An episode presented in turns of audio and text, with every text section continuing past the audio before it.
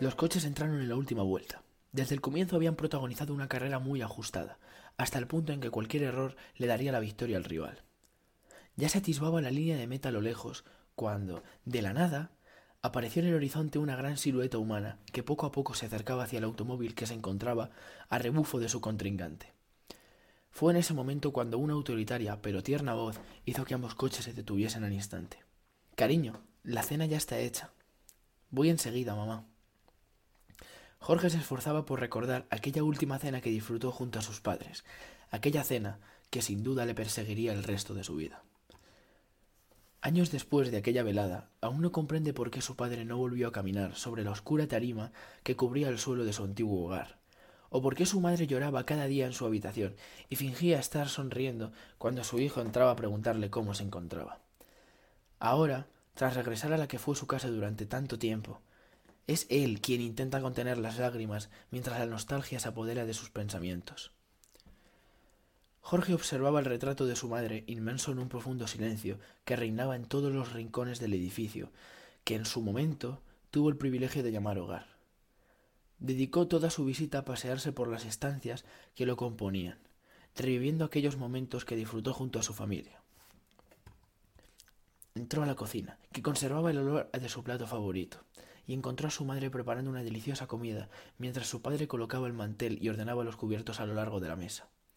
Avanzó a la sala de estar, ya sin el retrato en sus manos, y observó a un niño de aparente siete años de edad jugando con su madre a un juego el cual no le dio tiempo a reconocer. En este momento, Jorge no pudo contenerse, y corrió hacia las figuras que su imaginación había ilustrado en los lúgubres espacios de la casa, hasta que consiguió darse cuenta de que no eran reales. No tuvo fuerzas suficientes para subir al piso de arriba, donde se encontraban los dormitorios, ya que si lo hacía, se arriesgaba que un niño jugando con coches de juguete apareciese en su mente. Y en lugar de esto decidió marcharse hacia su casa. Tras regresar a la cocina comprobar que sus padres ya no se encontraban allí y recoger el último recuerdo que poseía del rostro de su madre. Su apartamento se localizaba en el centro de la ciudad. Se trataba de una estancia no mucho más espaciosa que la que había acabado de visitar cuando las agujas del reloj señalaban las ocho de la tarde.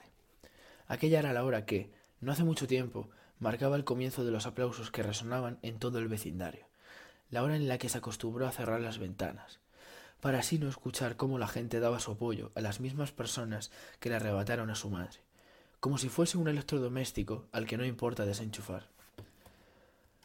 Tras lanzar las llaves de la entrada contra el único sofá que se podía apreciar en el salón, Jorge realizó el mismo ritual que en la casa de sus padres, y se dispuso a caminar a través de la estancia, esta vez hacia el balcón. Se sentó en la baranda oxidada, que se estremecía con cada ligero movimiento que hacía, y acto seguido verificó con su apagada mirada que había dejado en la mesa una carta de despedida. Carta que no pretendía que la leyese nadie. Tan solo era un papel que utilizó para sacar toda la pena que guardaba en su interior carta que finalizaba con las mismas palabras que pronunció instantes previos a impactar con el alquitrán, ya desgastado por los años que cubría la calle Libertad.